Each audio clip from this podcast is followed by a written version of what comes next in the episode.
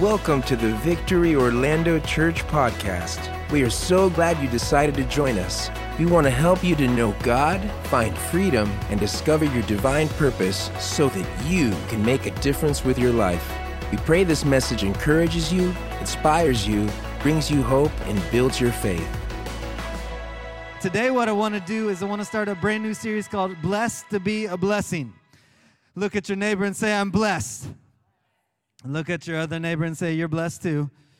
Yeah, we're blessed to be a blessing. Um, you know, this term blessed is one of the most overused, misunderstood words in the, you know, Christian world, in the church. We use blessed for everything, you know. Um, uh, so I want to start by talking about, what does it mean to be blessed? What does it truly mean according to Scripture for us to be blessed? If I'm blessed, does that just mean everything works out good for me? You know, like nothing ever goes wrong, hashtag blessed. No, that's not what being blessed is. That's nice, but that's just not life. Blessed people go through it. Blessed people have problems. But when you're blessed, I would define the blessing of God this way. To be blessed, the blessing is God's supernatural power working in your life. His supernatural power working in your life on this earth, right? Scripture gives us a picture. You're either living in the blessing of God, you're you're, you're experiencing the blessing. The, the other option Scripture gives us is, or you're in the curse.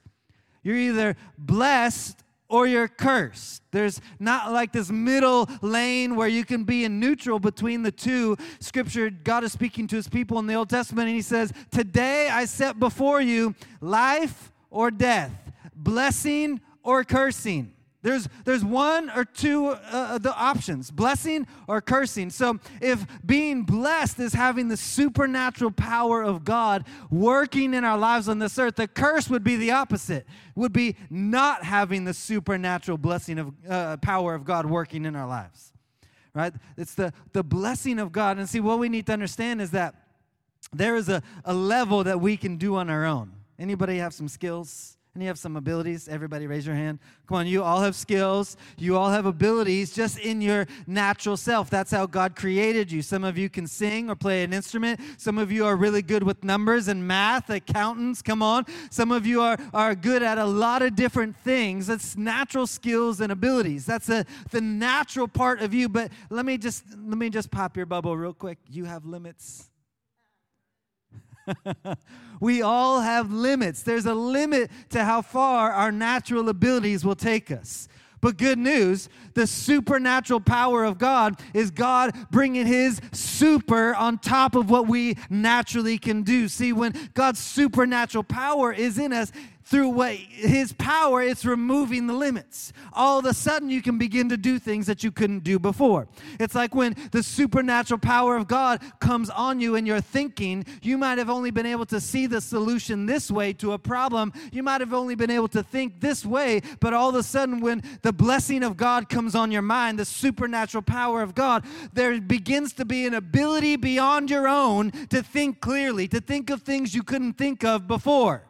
That's the supernatural power of God. See, the world the, has tried to convince people that the supernatural is this weird, spooky thing, and that's just it's just a deception. It's a it's a twisting of something that God put in the world for our benefit. That's what the devil does, is he likes to twist things. See, the blessing of God in our lives is his supernatural power working for us. And here's what I want to tell you is that the blessing of God on your life has a purpose. It has purpose. And, and and it's not just so that you could be living large and in charge. Come on, somebody. I know you're all that in a bag of chips, but listen, God's blessing was never meant to be contained solely in you. It was always meant to overflow out of you. So when we talk about the blessing, we have to begin to redefine what it really means, because culture would try to tell us like, well, because of something you might have, then you're blessed. As if you wouldn't have that, then you're not blessed. Like if you don't have a brand new car this year, then you're not as blessed as somebody else. That's messed up. That's not right. That's not the blessing. right? It's not like God, like, it's not like some people are blessed and some people aren't. No, the reality is, is that all of us experience a level of blessing in God, right? Let me show you this in Scripture because um, I want you to understand this. Ephesians chapter one, verse three, it says this: "Praise be to the God and Father of our Lord Jesus Christ, who has blessed us." All right, so God has blessed you. Let me hear you say, "I am blessed." Okay. "He has blessed us in the heavenly realms with every spiritual blessing in Christ." So there you have it. You are blessed because you've put your faith in Christ.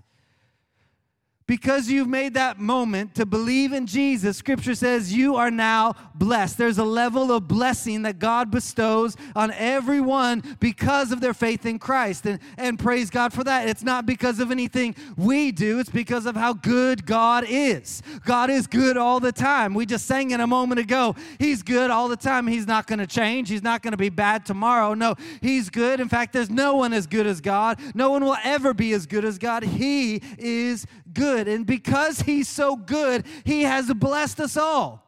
But let me tell you, there is more. There is higher levels of blessing. There is deeper places of blessing that you can experience in this life, but not everyone will experience it. But you get to choose how much of the blessing of God you get to experience. You have a say in the level of the blessing that you experience. Now, please don't hear what I'm not saying. I didn't say that we get to experience, uh, that we have a, a role in salvation and God saving us. We don't. There's a difference between being saved, having faith in Jesus, right? Like God does the saving. We know that. Uh, Romans ten, nine, and ten tells us. Ephesians chapter two, eight, and nine says it is the gift of God that you've been saved, right?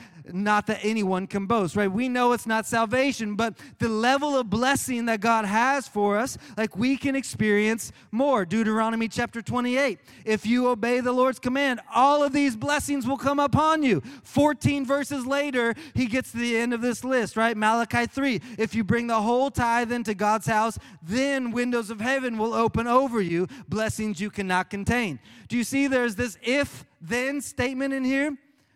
If you obey the Lord's commands, then these blessings will follow you. If you bring the tithe into the storehouse, then the windows of heaven will open over you. Luke chapter one, the angel speaking to Mary. He said, "Mary, you are blessed because you believed that the word of the Lord would happen." Had Mary not believed the word of the Lord would happen, she wouldn't have received that blessing. There's always our part, and then the blessing comes. James four.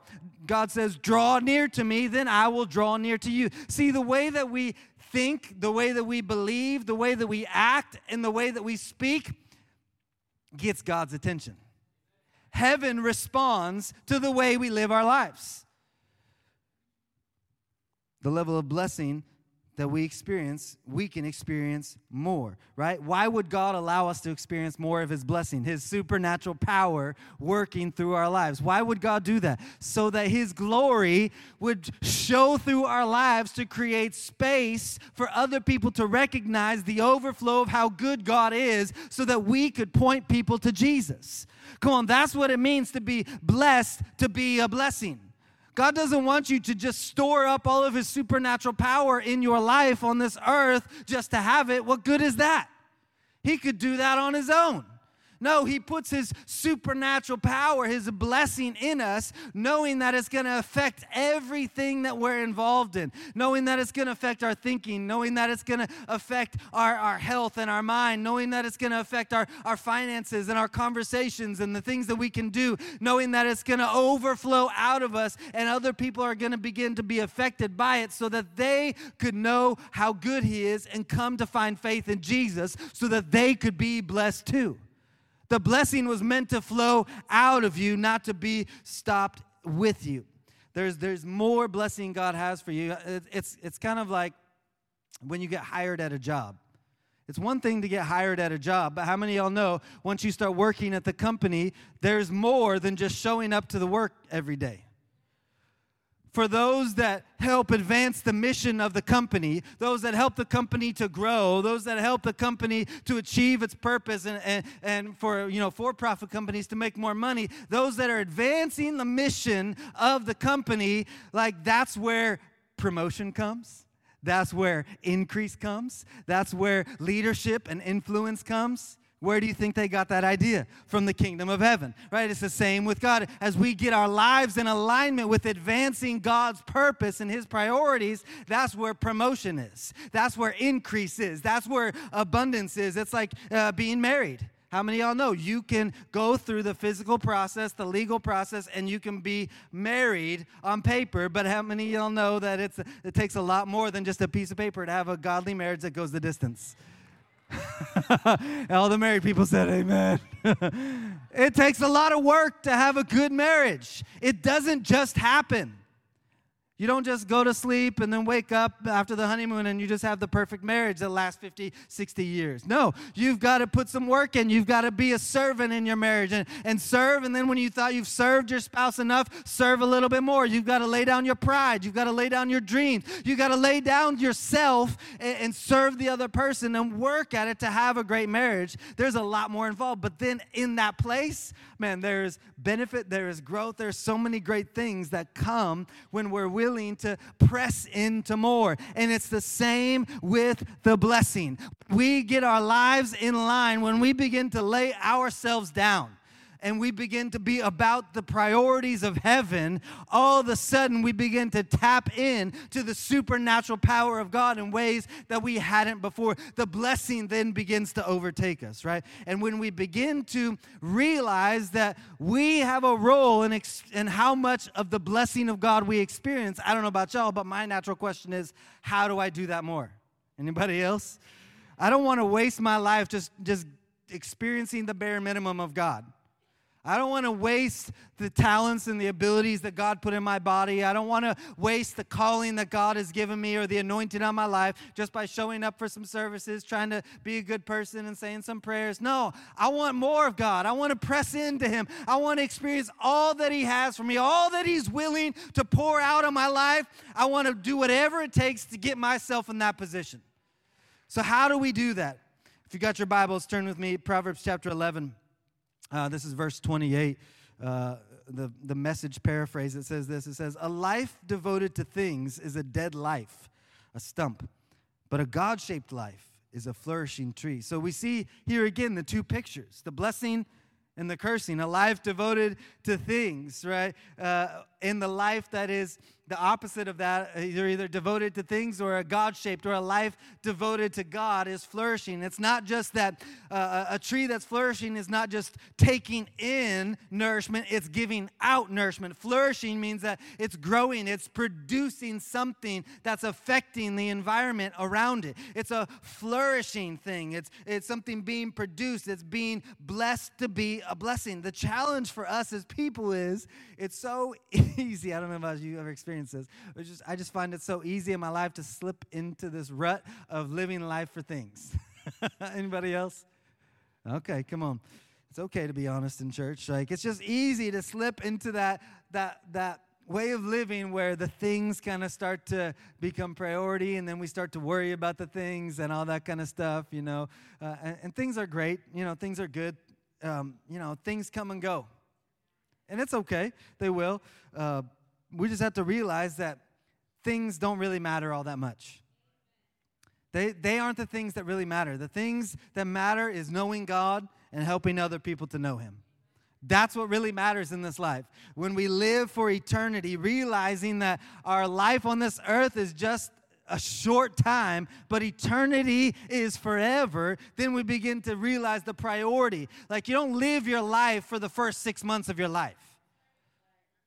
No, you've got another seventy, eighty, ninety, come on, somebody who wants to live a long time, one hundred years to go. It's not all about the first six months. No, we've got to get a bigger view of our existence, and, and we will exist in eternity. And it's just realizing that the God we serve, the one true God, has a heart of generosity. He is all about generosity. Uh, the most famous verse in the Bible, John three sixteen, says it best. For God so loved that he gave. Generosity. He gave his one and only son, that whoever believes in him will not perish but have eternal life. So what is it all about to be blessed? Well, God's purpose with his blessing, bringing his supernatural power into our lives, is to bring his power, his anointing, resources, not just to us, but so that they would flow through us, that they would flow out of us. God will bring resource, he'll bring anointing, he'll bring wisdom, the gifts of his Spirit through his children, right? He brings it through us. That's why uh, my pastor growing up always told me, he said, Chris, you're supposed to be a river, not a reservoir. Some of us have just been the reservoir. Everything that comes in stays with us. Listen, you can. It's not supposed to stay with you. It's supposed to be with you and then flow out of you. And can I just settle the fear? God has more than enough. If you become a river, God's not going to run out of, of resource and goodness and peace and, and abundance to fill you back up to more than what you, like, he has enough. He is more than enough. And so it's just getting this picture, like uh, the resource, the anointing, the goodness that God brings to our lives, the peace that our world so desperately needs. Where are they going to get it if they can't get it from the Christians? Sometimes we we sit back with the attitude of like, well, the world is so messed up. And it is. Listen, we live in a fallen, broken world, everybody. Please don't be surprised. And please don't sit on the sideline and criticize how bad and broken and uh, anxious and depressed people are when you're sitting there with the answer. And too often the church has sat back, looked down at people, well, if y'all could just get it together. Then no. That's why God put his anointing on you. That's why God put his Spirit upon you. So that you could be the, take it to them, give it away. God's going to give you more. This is what it means, blessed to be a blessing. I love, I, I use this illustration all the time, but it's just great um, for, in, in so many things. But when when we go to a restaurant, my, life, my wife loves to get the queso. You know, when they bring the chips and salsa out, she loves to order the extra bowl of queso. The thing about queso is that if you're not using it, when, when you're using it, dipping your chips in it or whatever, like you're using the queso for what it was intended for.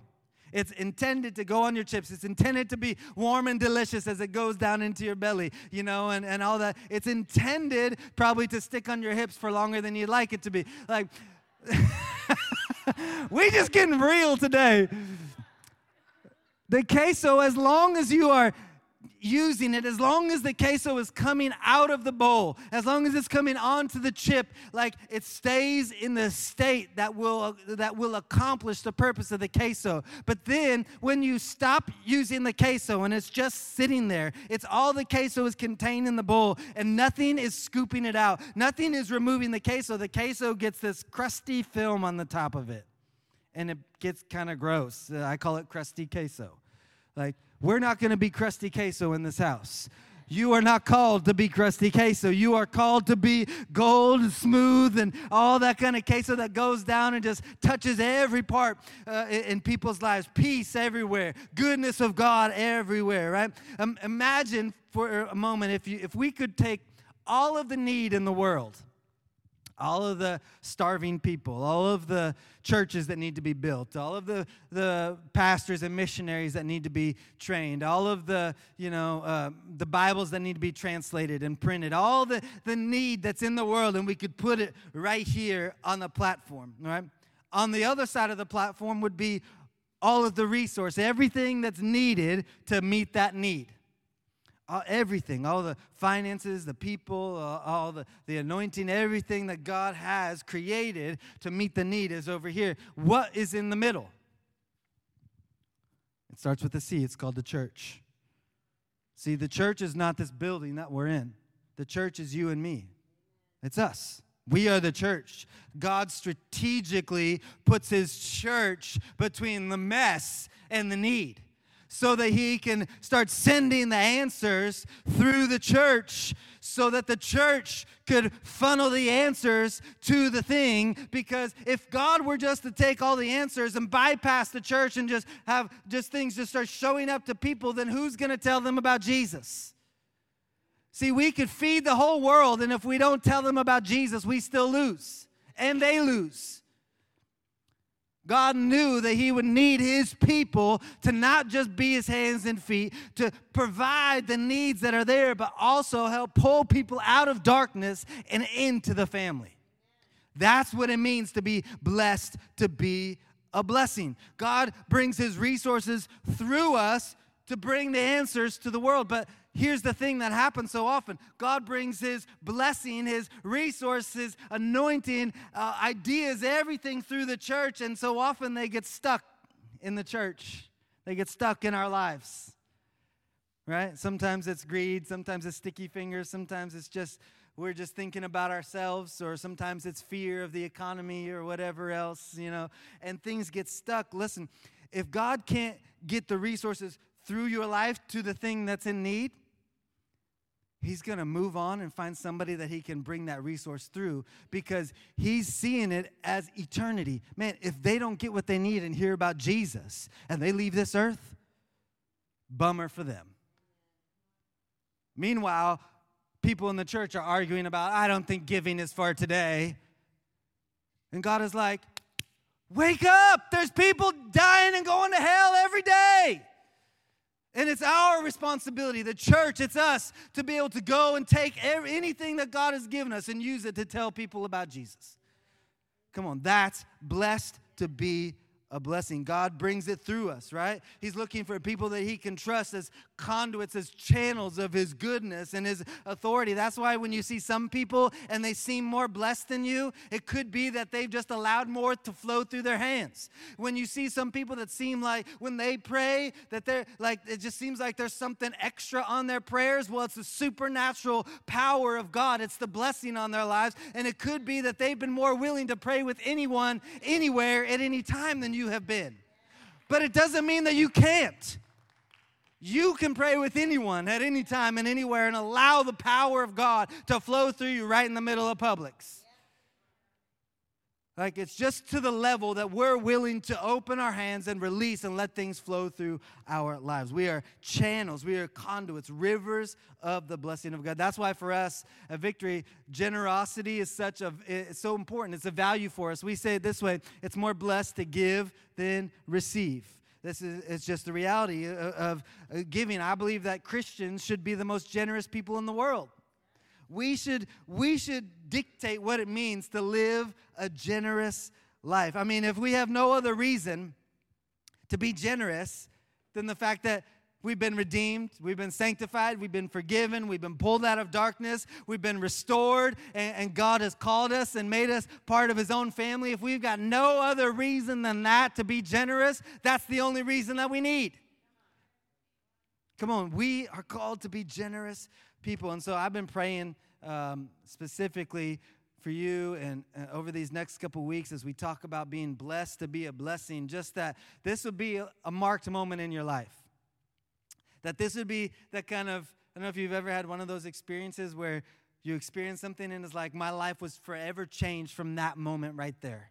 Like, things look completely different because of what God did, what happened in that moment. That's what I'm praying for in this series, in these weeks coming forth, that this would be a marked moment in your life, that it would begin to unleash a, a, a, a spirit of generosity in your life, that it would begin just like a, a river as it rushes down uh, the, the riverbed, that there would be this generosity of the blessing of God flowing through your lives, rushing through your lives as God begins to reveal Reveal this in you uh, over these next several weeks. So I just encourage you, man, make it a priority. Be here these next couple weeks and come ready.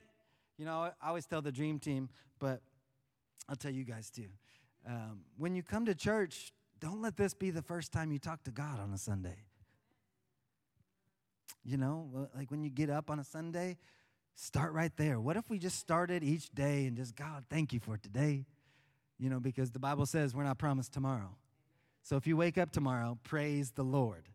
Before you put your feet on the floor, God, thank you for breath today. Thank you for life today. Honey, are you alive? Okay, thank you for my spouse. You know, like, what if we just started that way every day? I just, I guarantee you, your day will be better. Things will begin to be different. You'll begin to experience more of this uh, shift in your life of seeing things the way God sees you, right? And so I know some of you are probably thinking right now as we talk about generosity, like, please, Pastor, don't talk about money today. Please, please, I brought a friend, not today.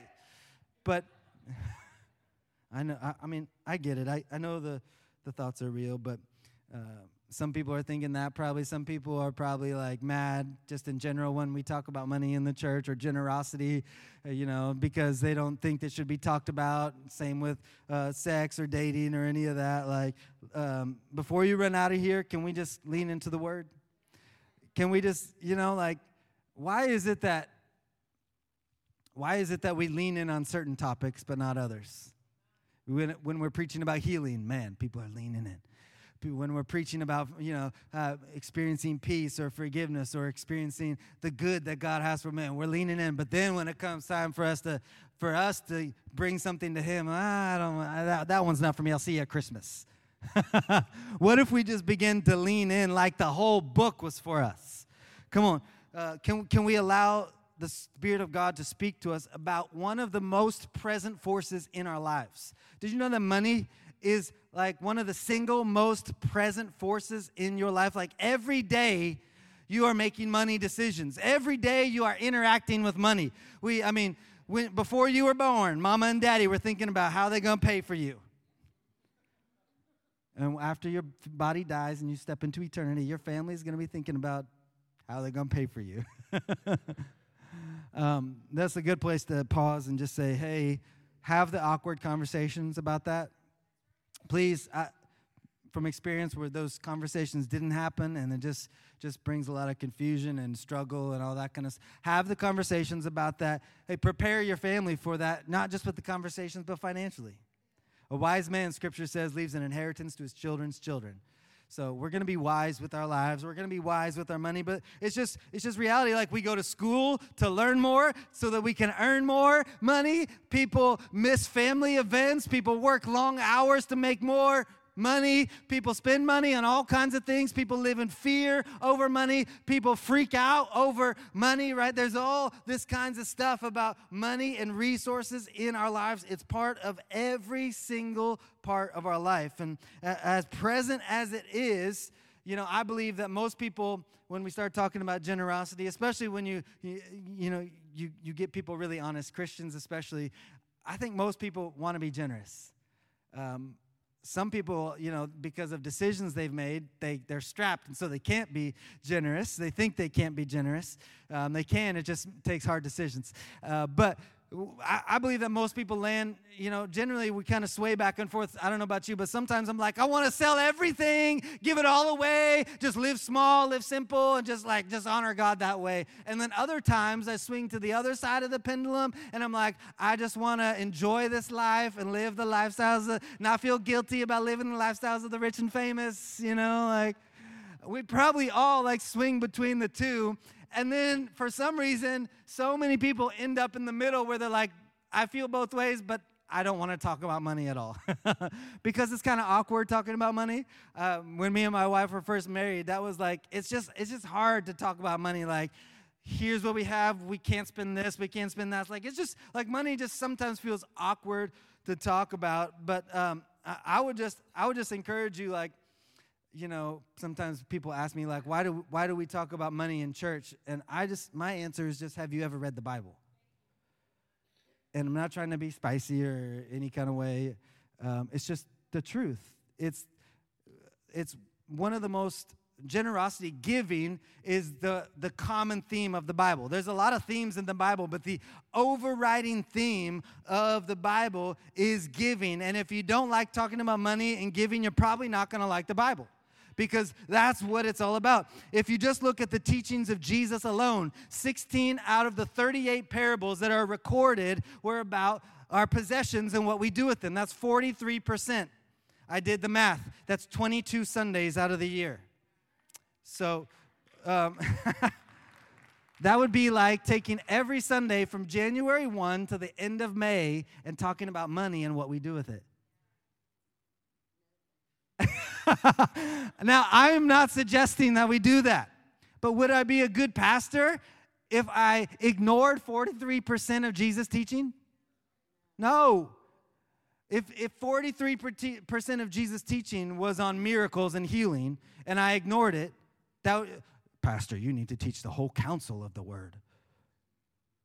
But yet, when I teach on uh, forty-three percent of Jesus' teachings, which is giving, how we handle our resources, then I get people that are offended or what. Like, like listen, uh, I'm not going to apologize when I preach about worship or when I teach about faithfulness. I'm not going to apologize when I teach about prayer or when I teach about love or forgiveness. And I'm not going to apologize when I teach about giving.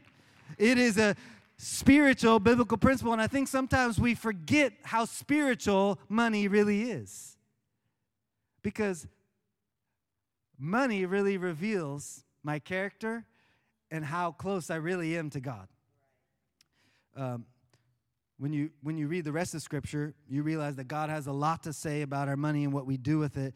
Um, you can look at uh, different topics of the Bible that are really important. Uh, talks about believe. The word believe two hundred seventy-two times. It's important to believe, to have faith. Uh, when we talk about prayer, that's an important part of the Christian life. Praying. How do we pray? The disciples, Jesus, teach us how to pray. Talks about it three hundred seventy-one times in the Scriptures. The word love. Many people think that's what it's all about, love. seven hundred fourteen times. But then you start talking about giving is two thousand one hundred sixty-one times in the Bible.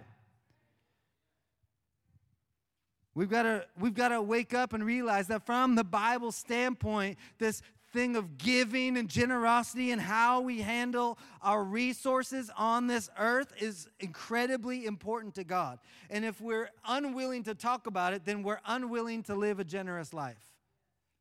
Because you're, you don't just wake up and accidentally be generous. You don't.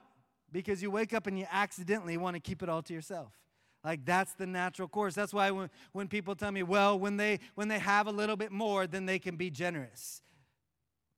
Well, that never happens, because when you have more, you know, the numbers get bigger, and it's a lot harder to be generous when you're making fifty thousand dollars than you are when you're only making five thousand dollars, right? The more, you, generosity is not determined on the amount that you have. It's determined on the condition and the state of your heart. It was important to Jesus. And I, I wonder sometimes as, as Jesus talked about money and finances forty-three percent of the time, do you ever wonder, like, as the people were sitting on the, the hill out in the sun, listening to Jesus preach the whole day, do you realize, like, like it says that as the sun went down and Jesus was still preaching? Listen, I have preached for fifty minutes, okay? Y'all are, y'all are blessed, hashtag blessed right there. And you inside, come on. Do you ever wonder, like, as they were sitting out on the hill in the dirt listening to Jesus preach, did they start to wonder, like, why Jesus talking about money again? Really, Jesus, money again? Did you ever think, do, do you think they begin to think, well, he's only talking about it because he wants to get it from me? Did the people back then think that Jesus was trying to get their money? Do you think that about this church, about me? I know the lie that's out there because I've heard people say it. Listen, I'm not trying to get anything from you. I don't believe that Jesus was trying to get their money either, right? So let's ask this question instead.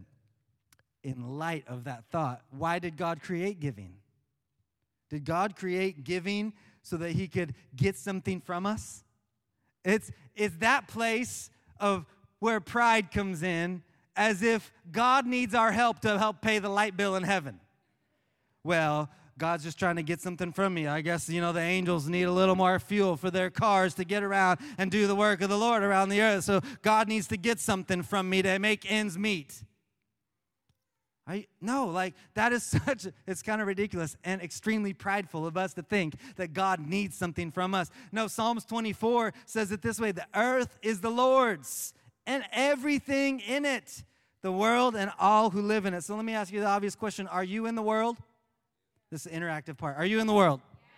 Then you are the Lord's. Is your car in the world? Yeah. Then it is the Lord's. Is your bank account in the world? Yeah. Then it is the Lord's. Are your children in this world? Yeah. Some of you are like, no, they are out of this world. No, that's funny right there. No, your children are in this world, and they are the Lord's. Come on, everything is the Lord's. It is not ours. We are not the owners. We are the managers, the stewards.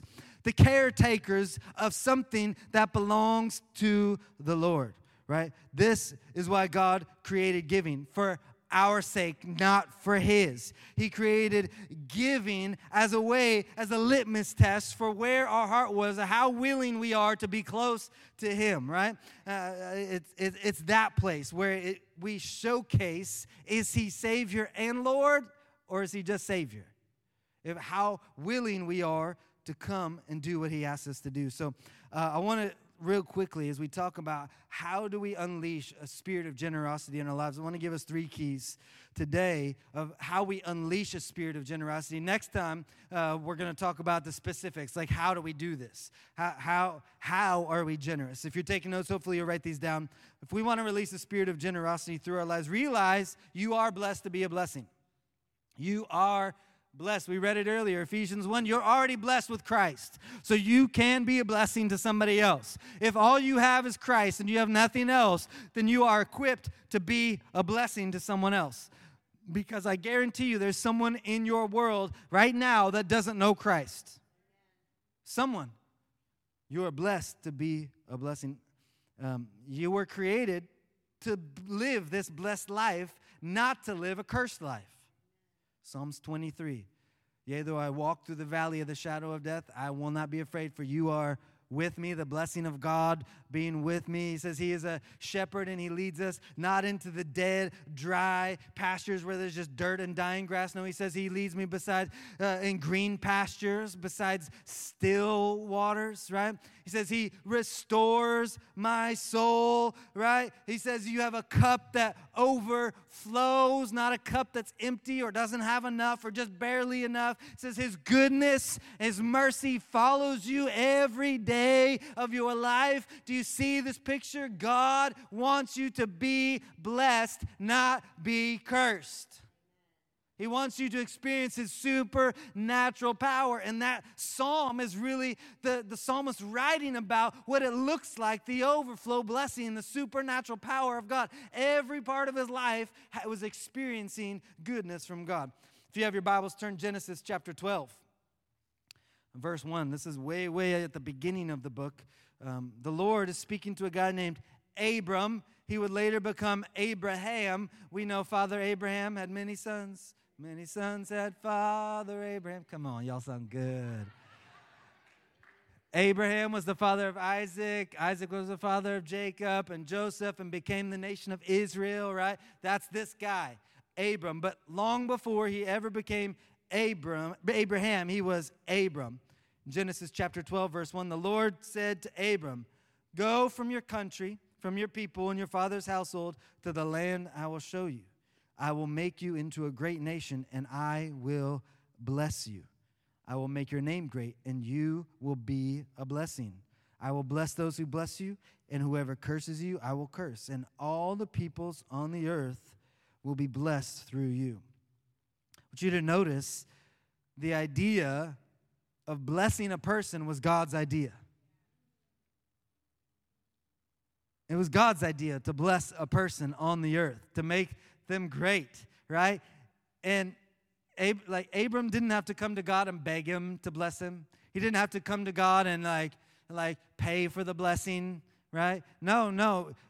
He just had to act in obedience. God said, Abram, I have a, I have something for you, a command for you. Go from your country. Leave your father's house. Go to this place. Get on the road, and then I'll show you where to go. Abram had a part to do. He said, and then I will bless you.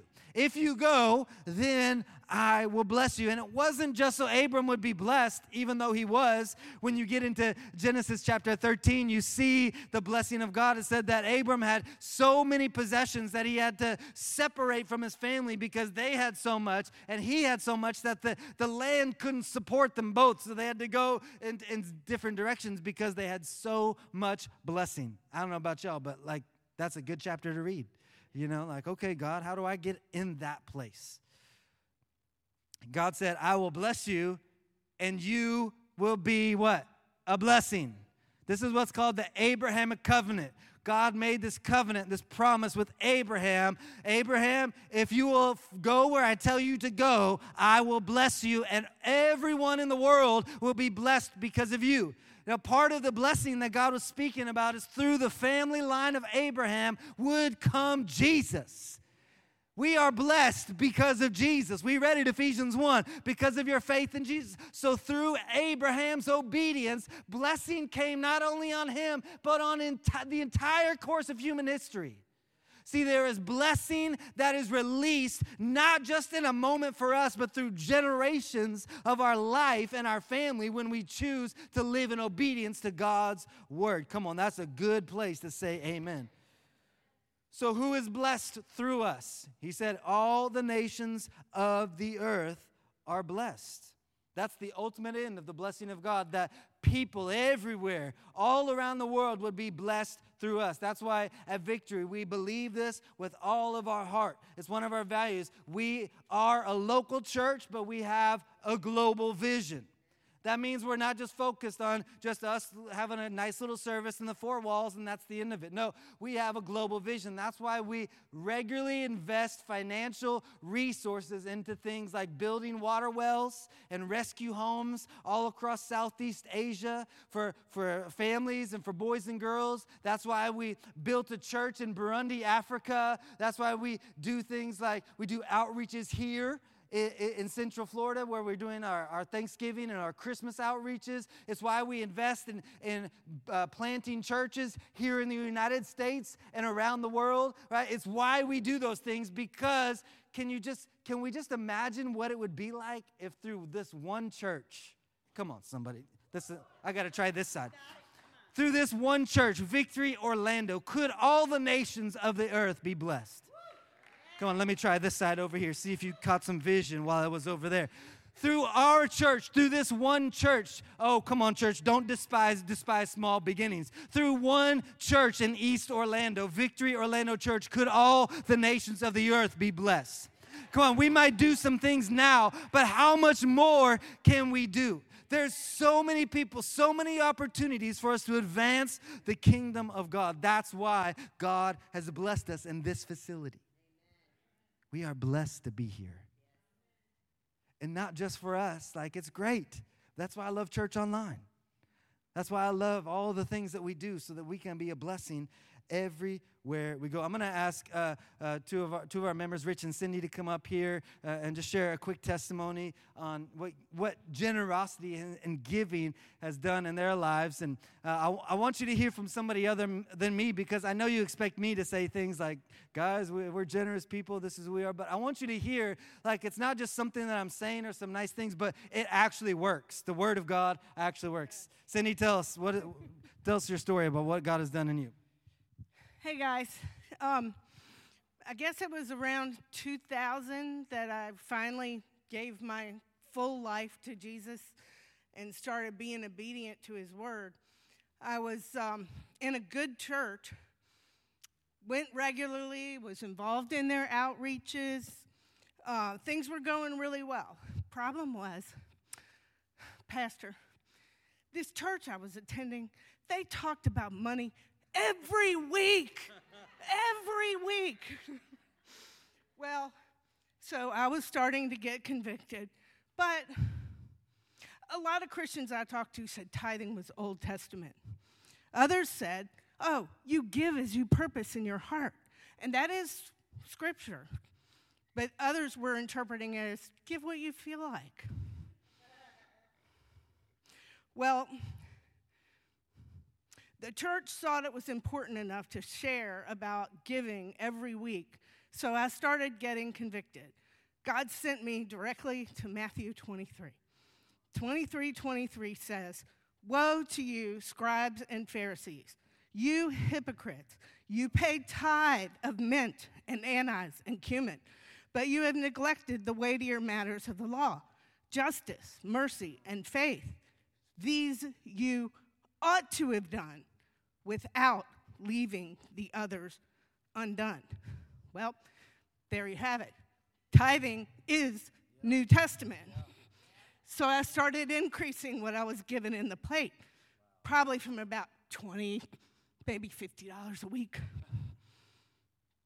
That seemed to absolve my, com- excuse me, I don't know why I'm so nervous. Yeah, okay. I do this one thing. shaking. Sorry. Um, so uh, anyway, went up from like twenty dollars to fifty dollars. That seemed to absolve my conviction for a little while. And then I heard another message where the preacher said the tithe meant a tenth. I went back in my N I V version, and I read the same scripture in Matthew, and it substitutes tenth for tithe. Tithe means tenth. I did the math. I was way off. I mean, I wasn't making a ton of money, but it was definitely more than that. So I was like, okay, God, this is what you want me to do. All right. I mean, it was, I was so far off. My budget was tight, not much room to spare, but a wise deacon in that church encouraged me, write the first check in faith and see what God does. Well, that seemed a little bit irresponsible. So I didn't go about it completely recklessly. I disconnected my cable. I canceled the newspaper. Wow. I cut back on eating out, and I wrote the check. Come on. Two weeks in, I knew I was going to be short. I prayed, God, you told me to do this thing. I need your help. Two days later, the director of the prison ministry that I was doing some volunteer typing for called me and said, we want you to keep doing the typing, but we want you to help with the accounting too, and we'll pay you one hundred dollars a month. God answered that prayer. Now, it still wasn't all of it. It was close, but I was still short. My apartment rent was too much. But then I'm I'm praying and I'm praying, and obviously God takes me to Malachi. Everybody takes him, everybody to Malachi. You already read it. I won't read it again. But God says to test him. Test him in this. Well, anyway, so two weeks in, I've written the check. I prayed again. I got the extra one hundred dollars a month. But by the end of the month, there was more month left over than money. I was late on my electric bill, and they were going to cut off my power. So it was said to be cut off on a Friday, and I didn't get paid till Tuesday. So I called the power company and asked them to extend, and they said no. So I called my uh, girlfriend and said, can I spend the weekend with you? It looks like my power's going to be shut off. So I figured, okay, I'll have to pay a reconnect fee, but I'm doing what God wants me to do. So Friday comes, and I don't guess they open till nine, so early in the morning, it was the power was still on at that time. God woke me up at four a.m. All I heard was worship. Got up at four a.m., got on my knees, put my worship C D in, prayed, fellowship, read, packed my bag for the weekend, and went to work. On the way to work, I was worshiping more, and God's, I heard him say very clearly, call him again. I got into work, called him when they opened. They gave me an extension until Tuesday. He kept my power on. That's what he knows. And then, you know, after that, you know, it was still a struggle, but God led me just to, to see how he does things. He led me to an opportunity to move into an upstairs apartment for the uh, worship leader widow that was in the prison ministry, renovate her apartment for her, pay her rent, but the rent was half of what I was paying before, and I had the fellowship of a spiritual prayer warrior right downstairs with me to grow me. The point here is God knows each piece of the orchestrated puzzle that he's put in your path. Just make the first step, and God will do the rest. Amen? And my um my, my husband has one more aside to add to that. Well, you know, your pastor really can't see you guys uh, unless he does this. So, yeah, it's like I'm not used to talking to a void, but I know you're there. Um, so, anyway, a little background. Uh, Cindy and I had dedicated ourselves to the Lord for about three years before we met, and uh, we went on a trip to Rhema in Tulsa, Oklahoma, or Broken Arrow, actually, near Tulsa, Oklahoma, where your pastor did some uh, work there. Yeah, trained, whatever. Uh, and so anyway, we were there at the winter seminar, Bible seminar, and um, Well, I'm trying to make this short. Don't tell that whole story. I'm not going to tell the whole story. So I proposed to her at a bus stop in Tulsa, Oklahoma, and she said yes. For me, I had I had confirmation. I already knew it was done. Well, Cindy needed a little more confirmation. She'd been divorced before, understandably. She said, God, is this real? So as soon as she had confirmation, we got together, and she saw my finances. And what I had been doing is, God knew that I wanted to tithe, but I had debts, spending debts. And uh, let's put it this way. There were paycheck, there were Fridays I was looking forward to so I could eat, okay? Wow. But I put in my twenty bucks. I don't know how she got that number, the double sawbuck on the plate every, you know. I was going to do that anyway, if I had to eat or not. But uh, so she looked at our finances, and because she was committed to the relationship, as was I, she took it upon herself to combine our incomes and tithe from that combined amount. So she had tithed on my behalf. So instead of doing it the world's way, we chose to do it God's way. And that tithing was really the hardest part. Another difficult part is not doing it the Hollywood way. We waited to have sex until we got married. Amen. Praise God. Well, that was twenty years ago, folks. Yeah, two thousand four. He's been faithful ever since. Come on, God is good, amen? You guys are awesome. Thank you for sharing. Hey, look at your neighbor and say, God's way works. It always, always works. Yeah. We are blessed to be a blessing. Here's the second key to unleash generosity in our lives is that giving will lead your heart. Giving will lead your heart. So back to the question, was Jesus trying to get their money? No, Jesus was trying to get their hearts. That's why he had to talk about money and possessions. He said it this way, Matthew chapter six, verse twenty-one, for where your treasure is, there your heart will be also. I love that phrase, will be, meaning it will go there when I put my treasure there. So wherever your heart and your treasure is now, if you move your treasure to a new location, your heart will follow. There is a string from your heart to your, your wallet, to your finances. And wherever your money goes, your heart will follow. If you don't believe me, invest one thousand dollars in the stock market this week.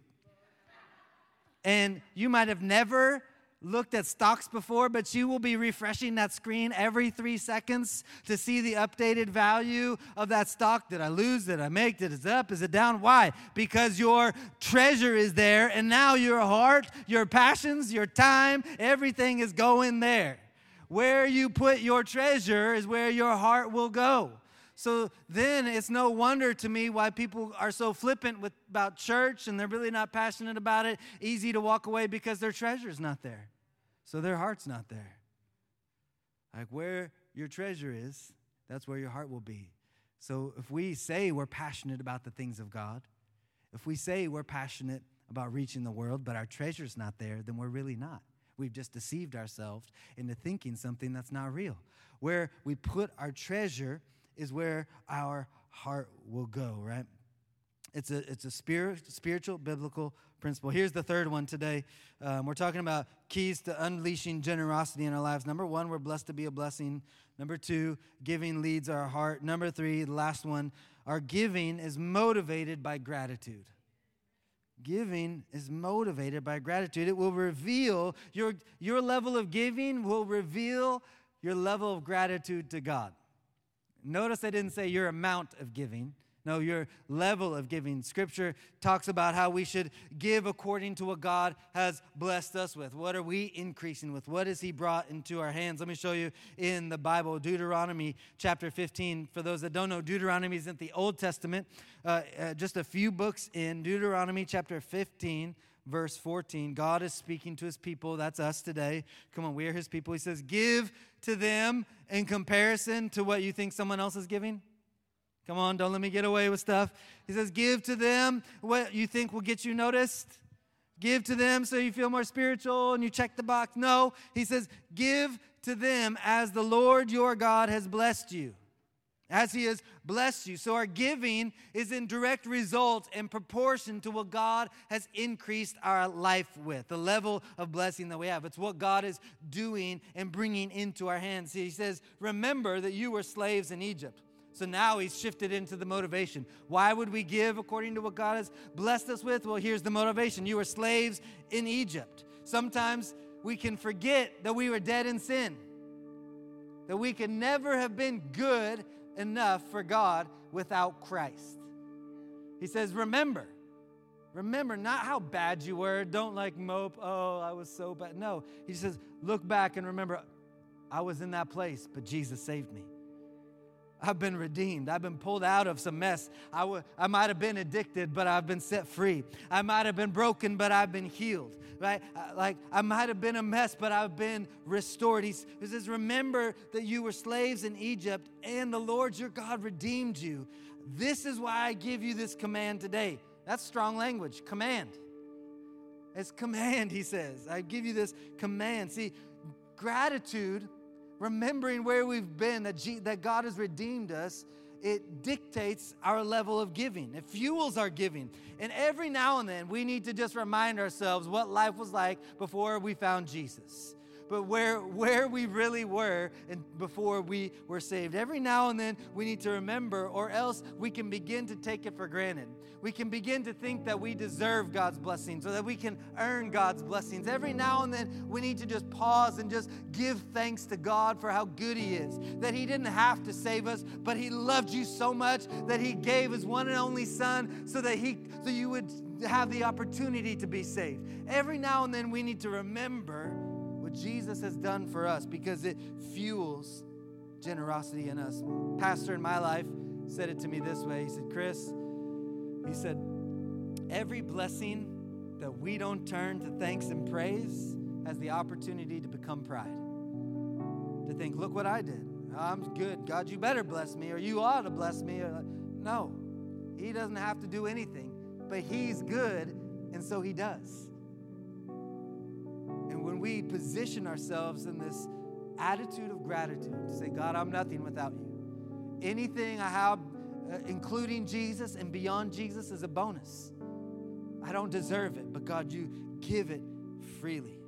I know that when I stop in my own life and um, practice this attitude of gratitude, one thing that we do in our house is uh, around the dinner table, not just on Thanksgiving Day, but every day, what are you grateful for today? And it can't be what you said yesterday. You know, like, it can't just be, oh, I'm grateful for my food. No, like, let's get beyond the basics. What are you grateful for today? And everybody has to go around, and once somebody says something, it's off the table. So not everybody can say, uh, I'm thankful for the dog. Well, I'm thankful for the dog too. Uh, no, like, uh, it's just practicing the attitude of gratitude. I've just learned that the times that we do that every day, things are just totally different in our relationships, in our conversations, in our thoughts, in our vision for the future. And the times that we're not as diligent about doing it, I just noticed there's just, there just tends to be more tension. There tends to be more like just opportunity for things to slip in. There tends to be more focus on, oh, well, how is this gonna affect us? Or what are, what are we gonna have? We might not have enough, or what.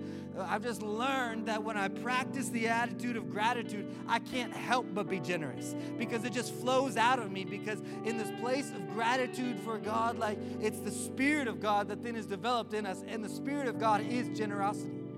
Like, his attitude of gratitude comes out of us this way. Ephesians chapter two, verse one, it says this way, as for you, y'all were dead in, in your sins and transgressions. That's the Southern version, y'all. Y'all were dead in sin and transgressions. Like, he says in verse four, but because of his great love for us, God, who is rich in mercy, made us alive with Christ, even when we were dead in transgressions. It is by grace you have been saved. Come on, let's get to our feet today. We have so much to be thankful for, so much to be grateful for to our Heavenly Father. It's this attitude of gratitude that rids greed from our life. It's this attitude of gratitude that opens the floodgates where we've been a reservoir, but we're becoming a river. It starts in this place of just being grateful for whatever comes our way. Thank you for listening to the Victory Orlando Church podcast. We hope today's message helps you take another step closer to knowing God and finding freedom through His Word.